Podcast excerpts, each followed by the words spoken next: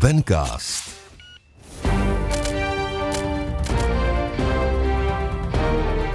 Jediný podcast pro profesionální finance.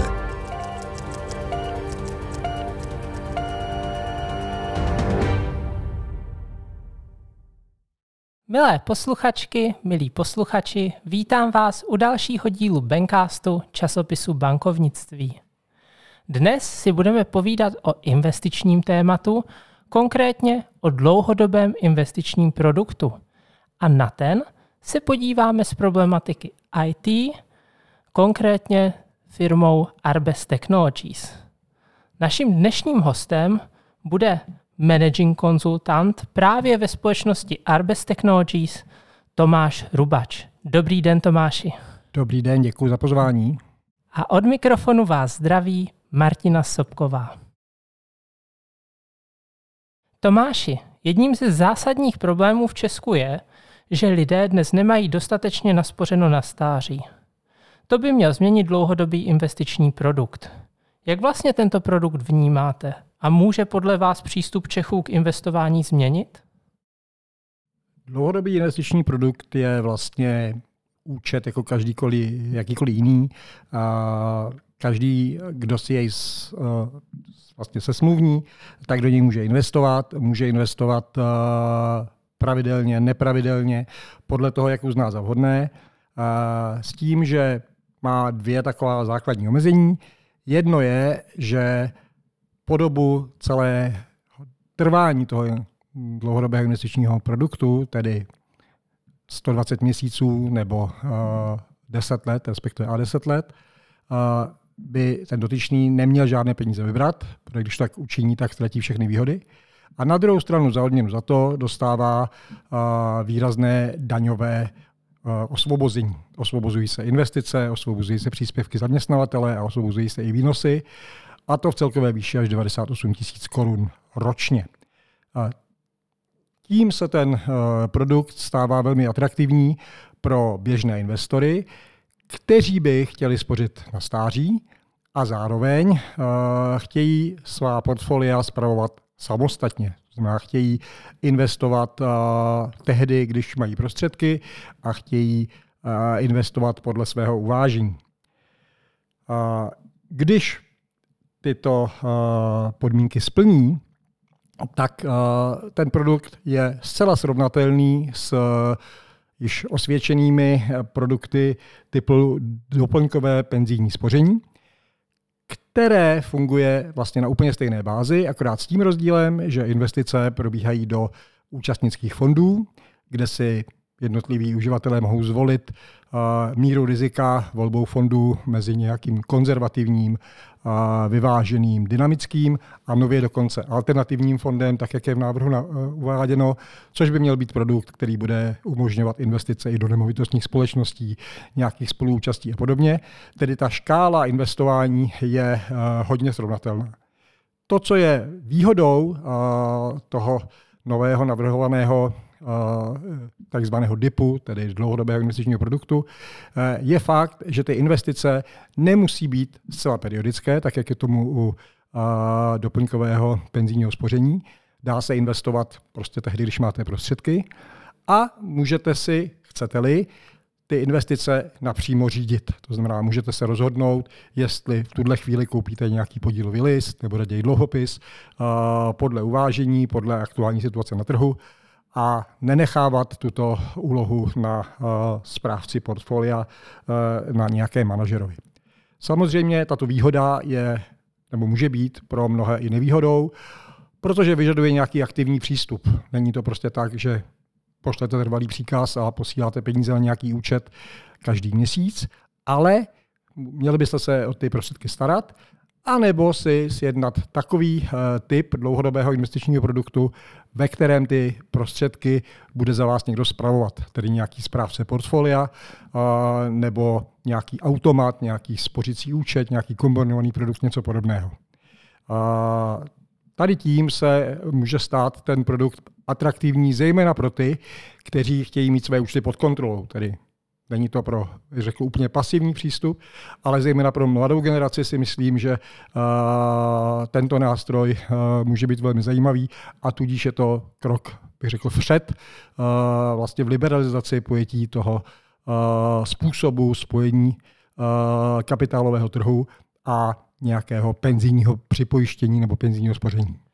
Tady jenom, aby nevznikla mílka, vy jste říkal, že to bude fungovat dost podobně jako penzijní připojištění nebo do, doplňkové penzijní spoření aktuálně. Jenom je důležité zmínit možná pro posluchače, pokud se nepletu, mě potvrdíte, tam nebude ta státní podpora, která je o doplňkového penzijního spoření.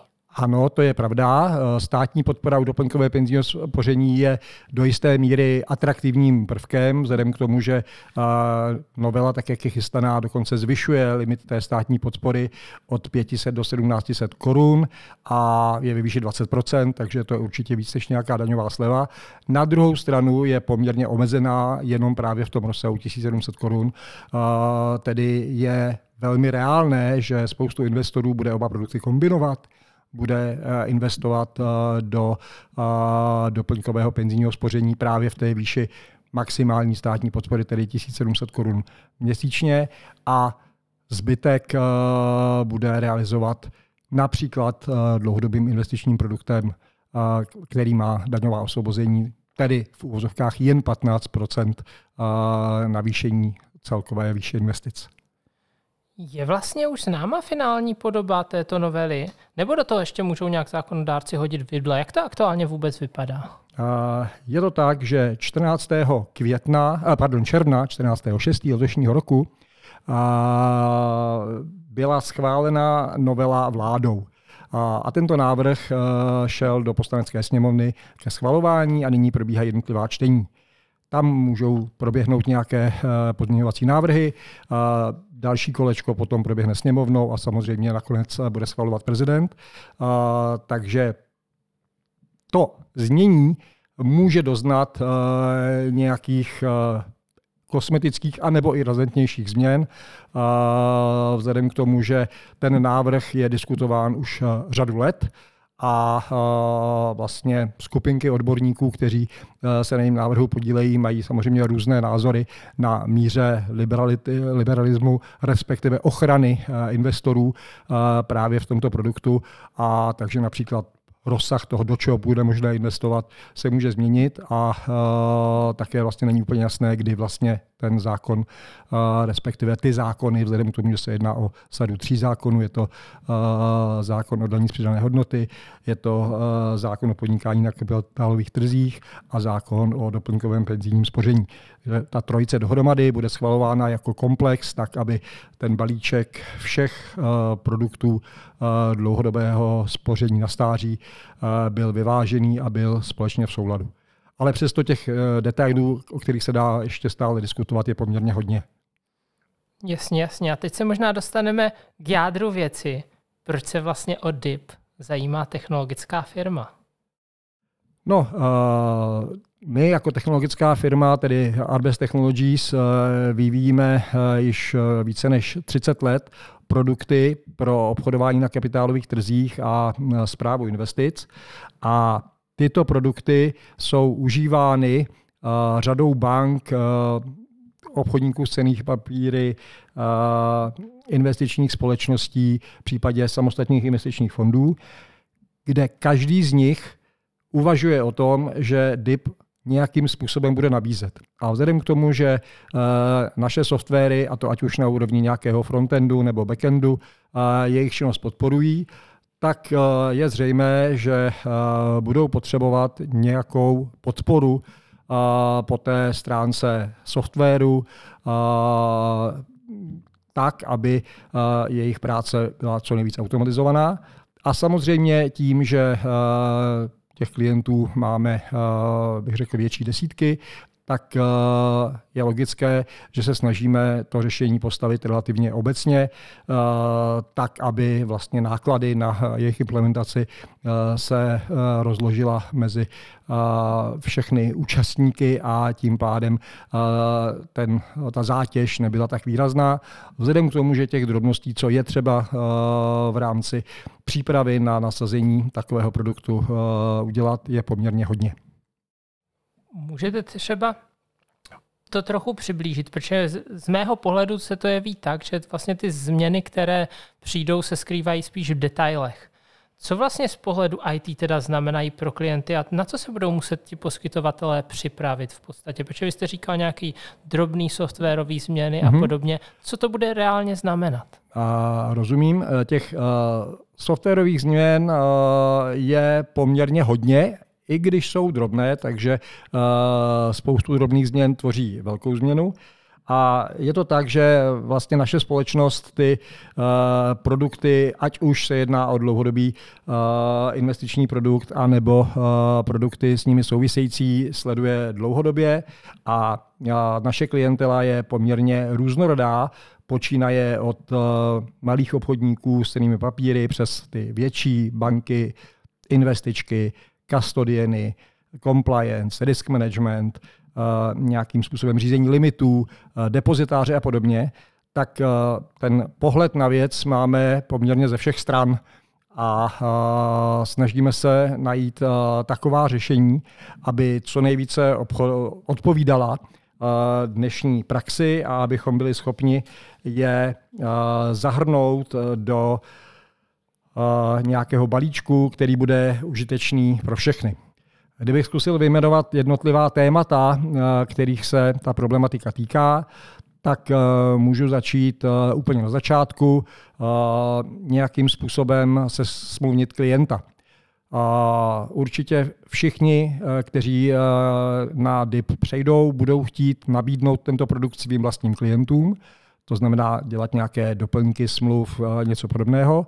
A je potřeba připravit smlouvy i pro nové klienty, protože eh, ten produkt eh, opravdu může být zajímavý, zejména pro mladší generaci a budou se chtít vyptat na to, co ten produkt umí a jakým způsobem by je mohl bych řekl, odlišit od těch, kteří budou investovat přes nějaké účastnické fondy takže bude potřeba připravit nějaké webové aplikace, případně mobilní aplikace, které umožní vysvětlovat potenciálně novým klientům výhody dlouhodobého investičního produktu a současně jim umožnit, pokud možno bezpapírově sjednat formu tady toho způsobu investování, tedy uzavřít nějakou smlouvu a eh, odeslat eh, odpovídající dokumentaci jednotlivým klientům. Eh, současně s tím bude potřeba rozlišit účty, které budou nebo nebudou spadat pod kategorii dlouhodobého investičního produktu, s tím, že ten první vlastně nástup po uh, sjednání takového toho typu účtu uh, bude nastavení příznaku, že se o tento účet jedná. Následně uh, udržovat informaci, že účet je aktivní a v okamžiku, když by se klient rozhodl, že uh, peníze vybere, tak uh, že je ukončen. A Tyto příznaky jsou důležité kvůli uh, dokumentaci, kterou k tomu uh, musí jednotlivé společnosti vystavovat. Takže vedle té úvodní smluvní dokumentace uh, jsou to zcela jistě uh, dokumenty o uh, potvrzení o majetku, který byl jednotlivým investorům připsán během daného roku. V případě potvrzení o ukončení toho konkrétního produktu a v případě přestupů mezi různými dlouhodobými investičními produkty informace o tom, jaké množství peněz a za kolik let eh, je dotyčný naspořil v případě odcházejícího klienta a obráceně na straně přicházejícího klienta umět zaevidovat skutečnost, že ačkoliv klient přišel včera, tak už eh, investoval pět let někde jinde a tudíž jeho eh, doba, do kdy musí spořit, může končit třeba za pět let. a podle toho upravit i dokumentaci. Tady ty vlastně okrajové podmínky, které je potřeba řešit, samozřejmě ten provoz komplikují. Kdyby to bylo jenom tak jednoduché, že klient přijde, investuje a na konci odejde, tak je to samozřejmě velmi triviální záležitost, ale jeden z bodů, na který vlastně zákonodárci hodně kladou důraz, je zamezení výběru peněz. A to tak, že chceli si klient vybrat peníze, musí přijít eh, s žádostí na pevném nosiči, to znamená, není možné eh, poslat sms nebo nějakým způsobem zažádat mobilem, ale opravdu přinést papír nebo nějakou disketu, něco takového, tedy pevný nosič. A obráceně eh, poskytovatel toho dlouhodobého investičního produktu musí informovat klienta zase na pevném nosiči, jinými slovy zase papírem, nějakým doporučeným dopisem, messengerem nebo něco takového, že jestliže tak učiní, tak přijde o všechny uh, daňové podpory, teda o všechna to osvobození, což můžou být i větší stovky tisíc, které by musel v následujícím uh, zdaňovacím období doplatit. Uh, takže toto je procedura, která je poměrně kritická. Zase Zakázat výběry peněz je věc, která se zdá být jednoduchá, ale do výběru peněz se dá zahrnout i výběra dividend, Eh, výběra, výběry eh, výplat kuponů jednotlivých dluhopisů, kde kdy ty výplaty probíhají mimo eh, vlastně kompetenci jednotlivých obchodníků s cenými papíry, vzhledem k tomu, že například výplatu dividend Telekomu spravuje povětšinou Česká spořitelná a jestliže klient si nakoupil někde na burze Telekom, tak následně tu eh, výplatu bude dostávat, aniž by chtěl domů. A jakmile jednou dostane peníze domů, tak jeho dlouhodobý investiční produkt skončil. A uh, opatření, která s tím souvisí, samozřejmě musí být striktní, takže je potřeba zamezit tomu, aby se tohle stalo uh, nějakým způsobem provozně, formálně, nedovolit takové uh, produkty obchodovat, uh, založit si nominní účty, aby se neobchodovaly na individuální účty, aby ty výplaty vždycky dostával obchodník uh, a vyplácel je uh, skrz něj. To znamená, je tam spoustu takových maličkých drobností, které, na které je potřeba myslet a které následně uh, znamenají v rámci toho procesu implementace omezení vlastně na všech úrovních, ať už jsou to webové aplikace, mobilní, anebo samotné uh, eh, ERP systémy, tedy produkční systém, ve kterém se toto vyskytuje. Jeden z bodů, který uh, v rámci akvizičního procesu klientů je docela důležitý, je rozhodnutí o způsobu investování. Tedy klient si může vybrat, uh, jestli bude investovat sám, nebo jestli zvolí nějakou formu asset managementu a v tom případě uh, musí zase vybírat investiční strategii. Uh, investiční strategie se musí nabízet takové, které jsou zaprvé v souladu s dotazníkem dotačného investora, ale současně i v souladu s požadavky na bezpečnost těch DIP produktů. Opět je to agenda, kterou eh, je potřeba upravit téměř na všech frontách, protože eh, nejen v těch produkčních webech, ale i eh, v prezentačních webech většinou je nějaká možnost nabídky jednotlivých strategií nebo typových portfolií, do kterých klienti můžou investovat a právě pro potřeby DIPu bude potřeba tuto oblast upravit.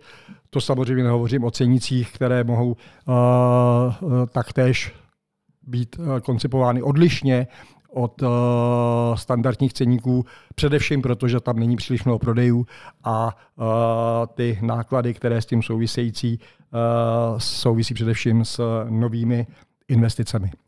No a poslední bod, který tu ještě zbývá, je technická zpráva příspěvku zaměstnavatelů, kteří obvykle, jsou-li to větší zaměstnavatelé, neposílají platby po jednom, ale posílají ji hromadně a k tomu někde bokem nějaký soubor s rozpisem toho, kterým svým zaměstnancům přispívají.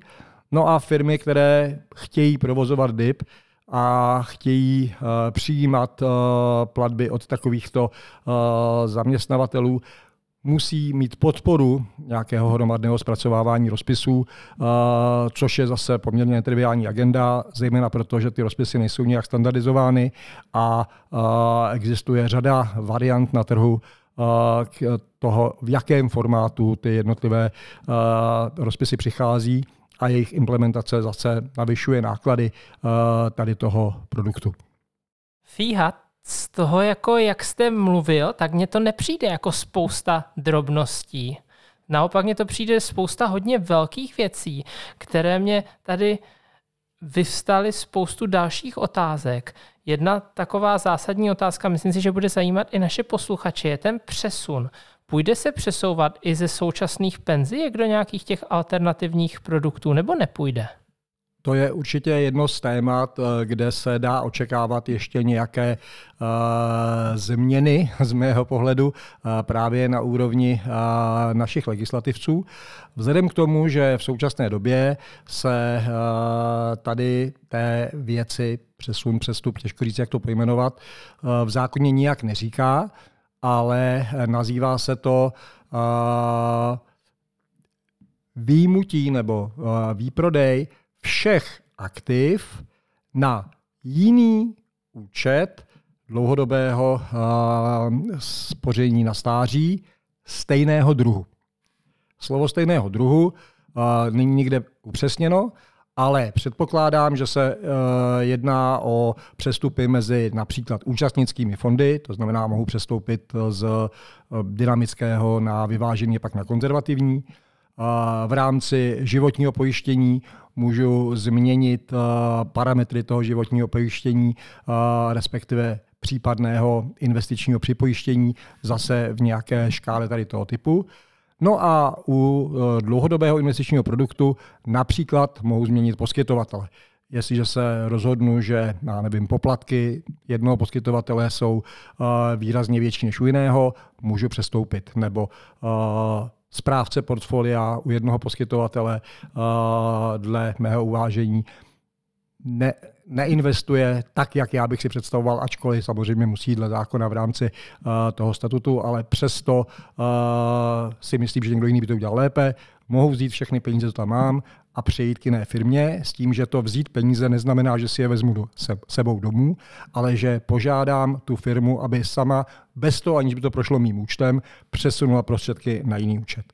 Takže v tuhle chvíli uh, vlastně přestup z nějakého doplňkového spoření na uh, dlouhodobý investiční produkt podle mého názoru zatím možný není. Takže jestli tomu rozumím správně, prostě nebudu moc vybrat svoje penzíko a koupit si za to v rámci DIPu třeba akcie Česu. Uh, můžete, můžete, ale Uh, nebude se vám uh, vaše stávající doba spoření na penzíku počítat do těch uh, deseti let, které musíte spořit i tak, což vás asi teď nemusí trápit, protože ještě to můžete udělat několikrát. Samozřejmě, když už bych byl ve věku, kdy se mi blíží ta hranice deseti let a spořil bych opravdu v dlouhodobém investičním produktu, kde vlastně to kritérium té, toho nevybrání peněz eh, je nově zaváděno, tak eh, tam třeba přestup na účastnický fond prakticky není možný. No, obráceně, když to teď uděláte, tak uh, ta doba na spoření, kterou nyní evidujete u toho dlouhodobého investičního produktu, je zaváděna nově a v doplňkovém spoření, když se rozhodnete ho ukončit, tak uh, máte-li nějaké, nějakou periodu, do kdy ho můžete ukončit, tak ho ukončit můžete a přejít jinam, ale samozřejmě to není úplně dobrý nápad. Už jenom proto, že uh, na tom doplňkovém spoření je právě ona uh, uh, státní podpora, která je o 5% vyšší než daňová osvobození. Přesně tak, právě o to bychom přišli pro posluchače.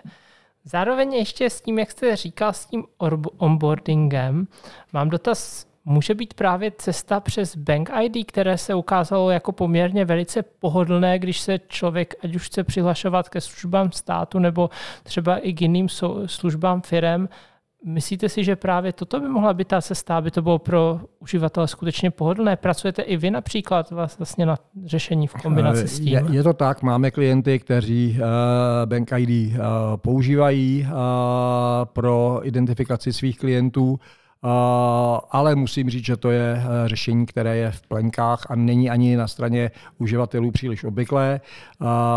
Bank ID se spíš váže samozřejmě k bance a případně k, ke komunikaci se státními úřady, takže daňové přiznání a podobně.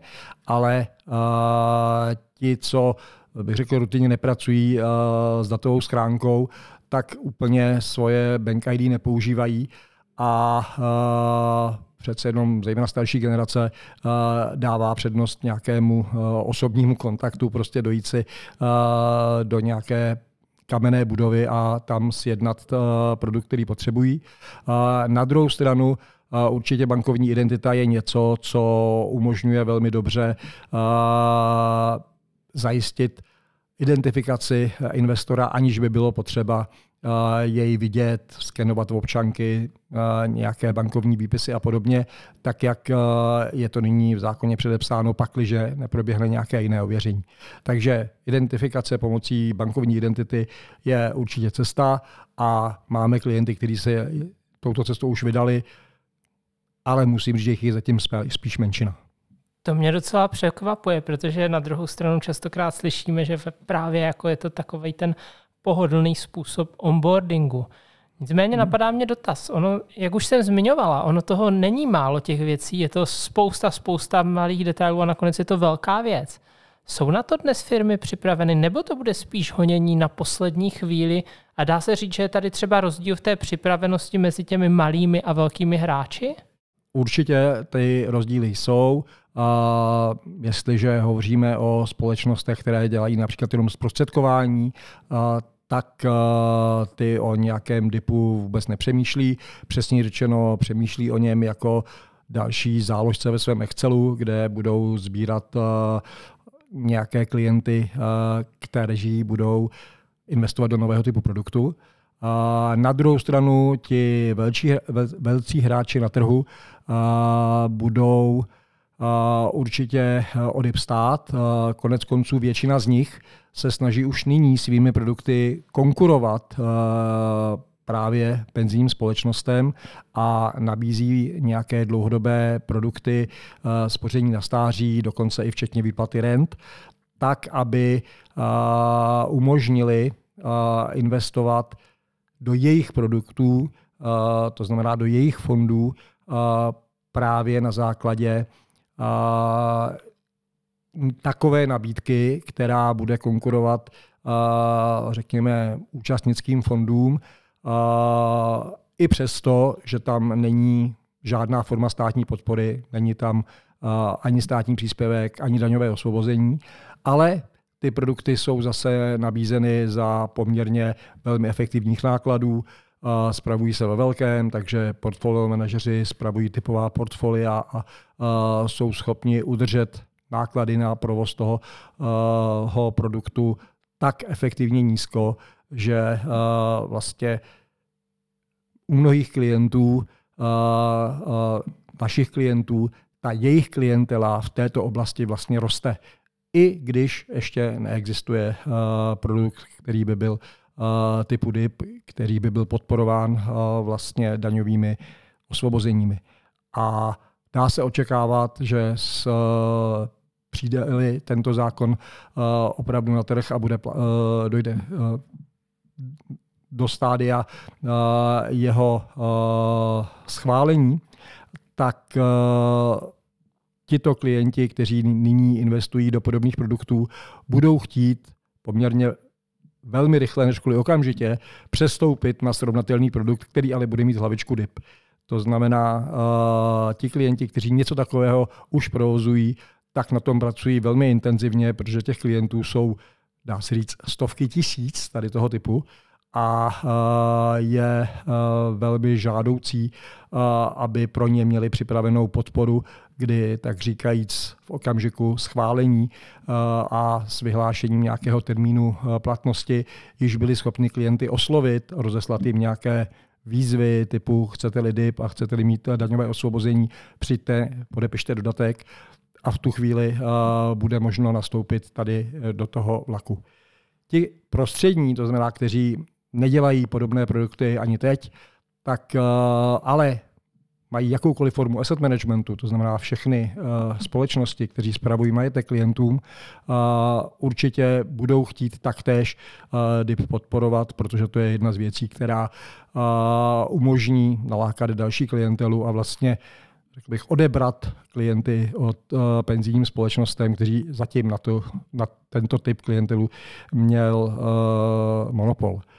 No a pak je tam, dá se říct, taková menší skupinka a to jsou uh, investoři, kteří uh, investují sami, investují uh, dynamicky, mnohdy spekulativně, tak i ti si samozřejmě nějakým způsobem chtějí spořit na stáří, a, uh, ale jsou zvyklí investovat sami. Takže je dost dobře možné, že spoustu klientů, eh, kteří zejména těch mladších nebo eh, mladších, kteří už si uvědomují, že důchod není zase až tak daleko, eh, budou volit nějakou kombinaci svého spekulativního účtu, kde budou nakupovat, prodávat, skládat, vybírat a na druhou stranu paralelně s tím spravovat i nějaký svůj spořící účet, kde sice budou obchodovat, ale ty peníze nebudou vybírat tak, aby dosáhly právě na již zmíněné uh, daňové, daňová osvobození. Uh, jak jsem říkal, za těch, já nevím, 20 let to může být klidně třeba půl milionu. Takže je to částka, která je velmi atraktivní a i pro uh, lidi, kteří nějaké peníze mají, je to částka zajímavá a tudíž si myslím, že bude motivovat se snažit do nějakého typu Eh, toho dlouhodobého spoření na stáří eh, se zapojit a eh, právě pro mladou generaci, která je poměrně agresivnější ve způsobu investování, dlouhodobý investiční produkt může být hodně atraktivní. To rozhodně souhlasím. Vy jste ještě zmiňoval, že máte různá systémy a řešení. Můžete vlastně třeba pro posluchače popsat, jaké ty systémy vlastně máte a co aspoň částečně dělají? Uh, určitě ano. My těch uh, produktů, jak jsem říkal, za těch 30 let máme už poměrně hodně. Ten asi nejstarší z nich je systém Arbes Topaz, což je systém pro obchodování s cenými papíry na kapitálových trzích a finančních trzích. Jeho součástí je i zpráva majetku v rámci eh, investičních fondů, eh, samostatných fondů, eh, podporuje oddělení kastody, podporuje oddělení depozitáře, podporuje řízení rizik a je to takovou, bych řekl, vlajko, je to taková vlajková loď, která vlastně pokrývá v rámci toho investování valnou většinu škály produktů a je určena především pro ty větší klienty. Pro ty středně velké pak máme produkt Arbes AMS, tedy zkrátka odvozená od Asset Management System, což je produkt, který je srovnatelný se systémem Topaz, je více zaměřen na zprávu majetku, ale na druhou stranu je ve svém provozu jednodušší, má menší možnost parametrizace a, a současně je i přívětivější pro uživatele právě pro svoji, řekl bych, jednoduchost. Příkladmo v systému Topaz je na záznamu o osobě kolem 250 atributů, v systému Arbes AMS je jich asi kolem stovky. To jsou ty základní rozdíly mezi systémem pro velké společnosti a systémem pro střední společnosti. Dalším řešením je Arbes TA, tedy zkrátka z anglického Transfer Agents, což je systém pro distribuci podílových listů. Jehož se produkty DIP týkají velmi vzhledem k tomu, že se jedná právě o zprávu retailových klientů, kterých bývá větší stovky tisíc, než pak menší miliony. A jeho hlavní výhodou je automatizace celého zpracování. Zatímco na předchozích dvou systémech eh, je kladen důraz na možnost variability nějakého eh, individuálního přístupu, tak eh, systém Arbestea se obráceně soustředí na automatizaci a rutinní zpracování, protože jsou dny, kdy v rámci nějakých rebalancingů investičních strategií se zpracovává přes milion transakcí a to se samozřejmě nedá dělat v ruce. K tomu je potřeba mít přesně definované automaty. Nad všemi těmi systémy pak existují nadstavby, které jsou mobilní anebo webové. Mobilní aplikace je určena především koncovým klientům. Může si v ní zadávat pokyny, může nějakým způsobem prohlížet a zpravovat svůj majetek. Webová aplikace je využívaná buď to pobočkami jednotlivých bank, nebo distribučními sítěmi, poradenskými sítěmi a samozřejmě na mnoze i klienty, pakliže Eh, dávají přednost webové aplikaci před mobilem, protože eh, na tom webu vidí třeba vývoje grafů a podobně lépe než na mobilu, i když si je většinou už nenosí sebou po kapsách. další systém, kterého se eh, tento dlouhodobý investiční produkt týká, je náš bankovní systém Arbes OBS, tedy Open Banking System. Je to systém, který je provozován v bankách. Jeho hlavní funkčností je nějaká zpráva transakcí a evidence bankovních knih, včetně úvěrů, vkladů a podobně. A proč tomu tak je? Protože vlastně investice do dlouhodobého investičního produktu je podle stávajícího návrhu možná do peněžních prostředků nebo investičních cených papírů, tedy akcí dluhopisů, nebo cených papírů kolektivního investování, to znamená fondů a, a případně ETF, a nástrojů k jejich měnovému nebo úrokovému zajištění, tedy nějakých fixových derivátů. A, a to obchodování s investičními nástroji pokrývá vlastně TOPAS AMS, obchodování s fondy nebo s nástroji kolektivního investování Arbes TA.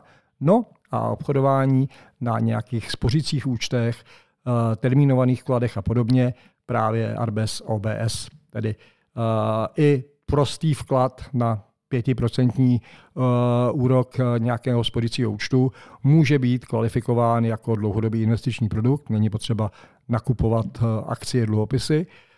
Pakliže bude splněna ona podmínka nevybírání po dobu 10 let, respektive do věku 60 let. No a uh, pak nastávají, nastupují moduly, které jsou spíše administrativního charakteru, jako je například modul Adbest Limity, což je kontrola investičních limitů. Jeho se uh, pravděpodobně uh, tento produkt dotkne především v potřebě kontrolovat úroveň vkladů a výběru jednotlivých klientů.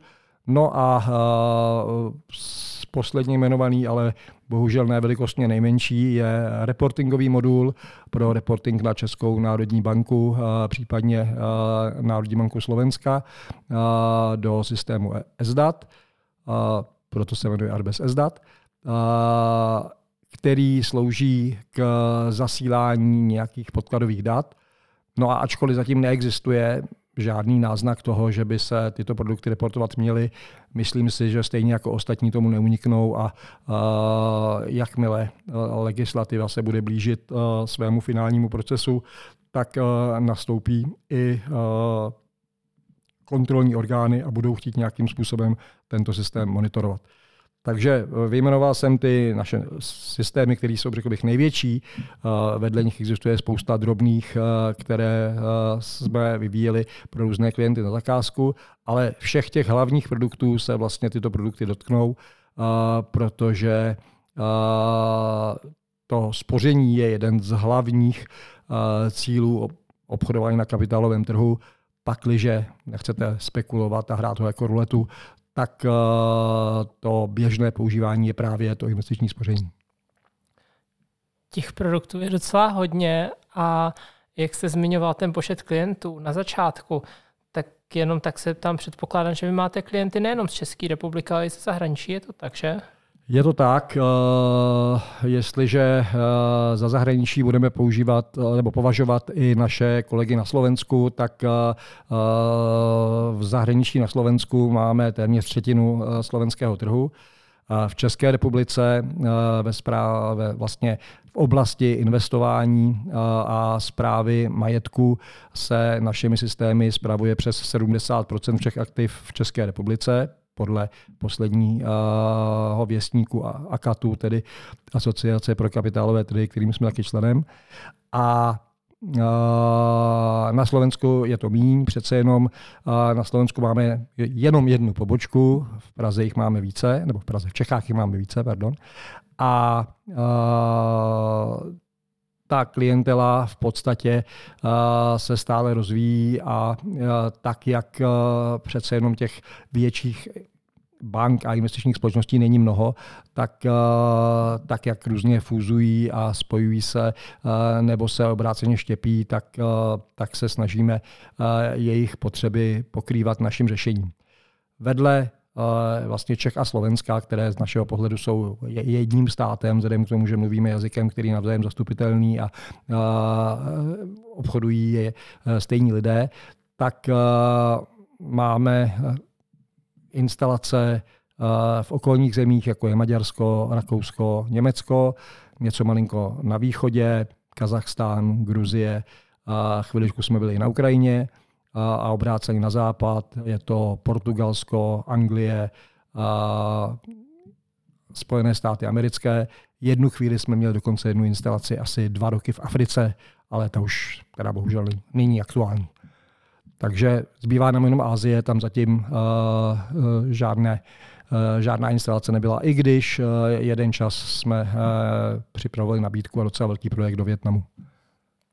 Pak když má teda jako finanční instituce zájem o nějakou tu implementaci, jak vlastně celý ten proces probíhá, jaký je vůbec časový horizont toho? Uh, tak hovoříme-li o nové společnosti, tak uh, většinou uh, na začátku je nějaká srovnávací studie nebo implementační studie, kdy porovnáváme potřeby těch jednotlivých společnostech a to, jakým způsobem v tuhle chvíli naše systémy pokrývají jejich potřeby, jestli implementace procesů je jenom otázkou konfigurace, nebo jestli je potřeba něco malinko upravovat.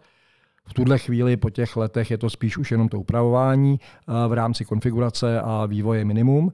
Na druhou stranu u většiny nových eh, projektů jsou-li to střední a větší klienti, eh, tak majorita je na nějakých integračních pracech a na migracích. To znamená, eh, je potřeba data skonvertovat do podoby, které jsou obvykle v našich systémech a napojit naše systémy na systém dotyčného klienta, jako je nějaké, jaký datový sklad, nějaké pobočkové sítě, jejich webové aplikace nebo mobilní aplikace a podobně. Takže tyto přípravné práce nějaký čas zaberou.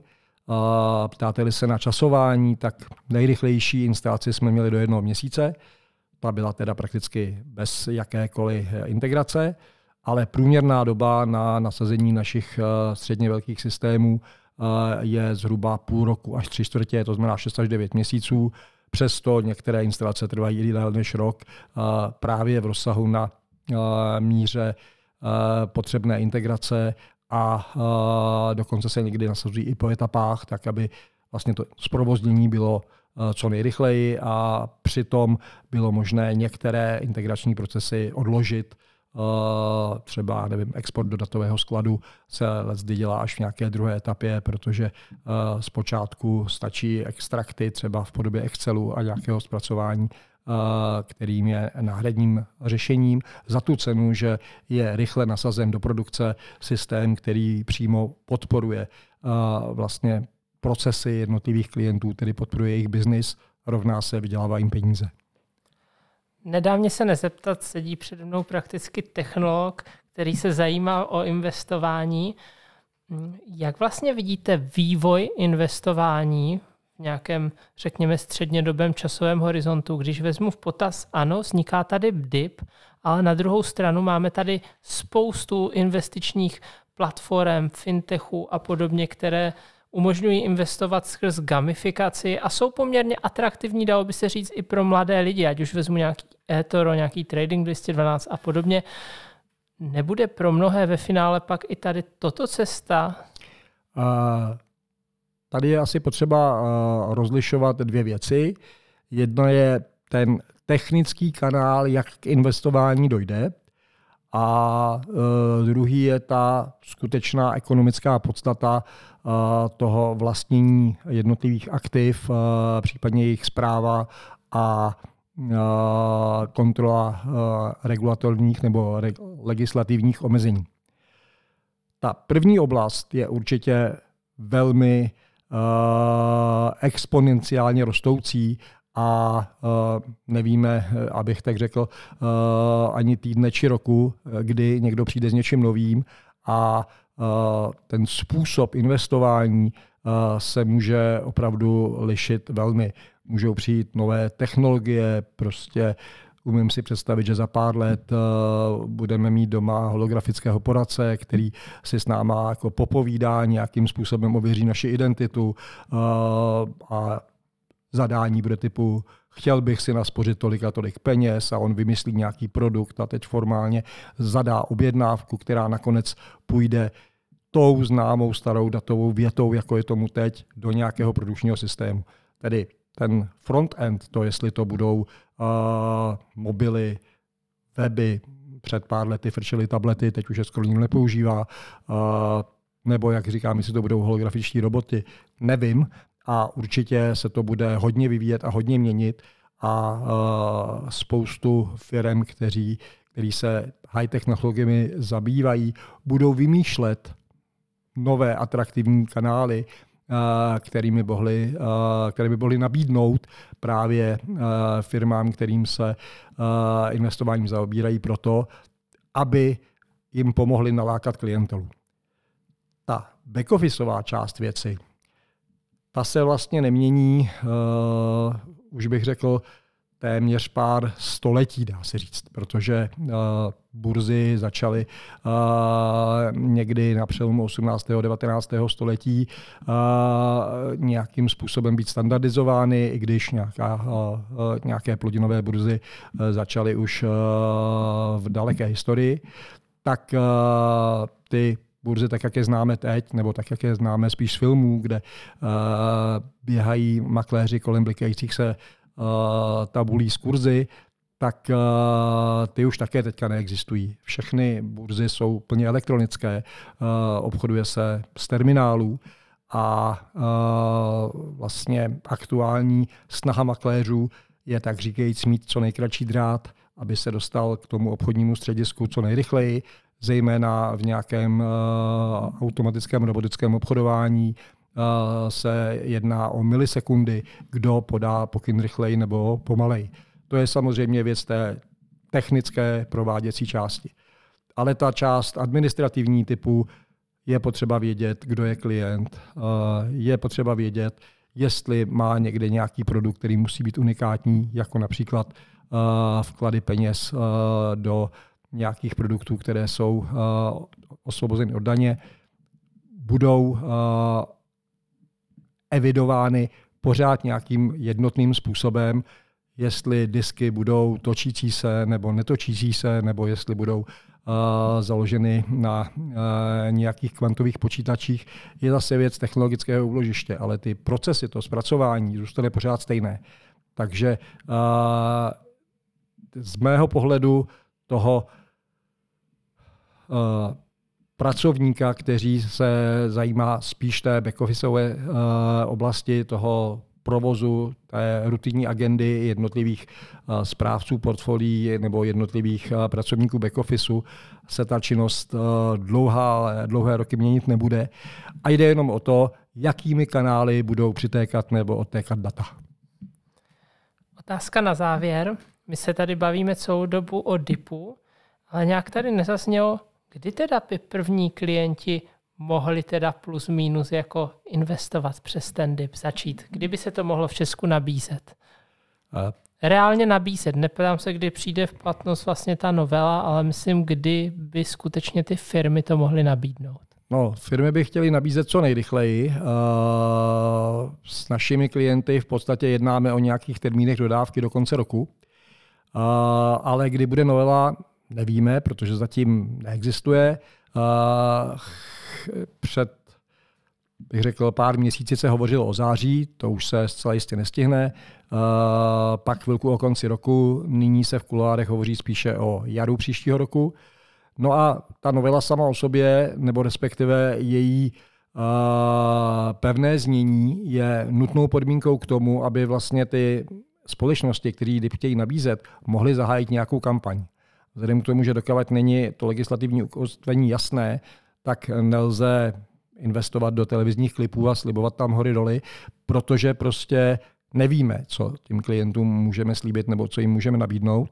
Takže z tohoto pohledu eh, je potřeba mít eh, schválenou eh, verzi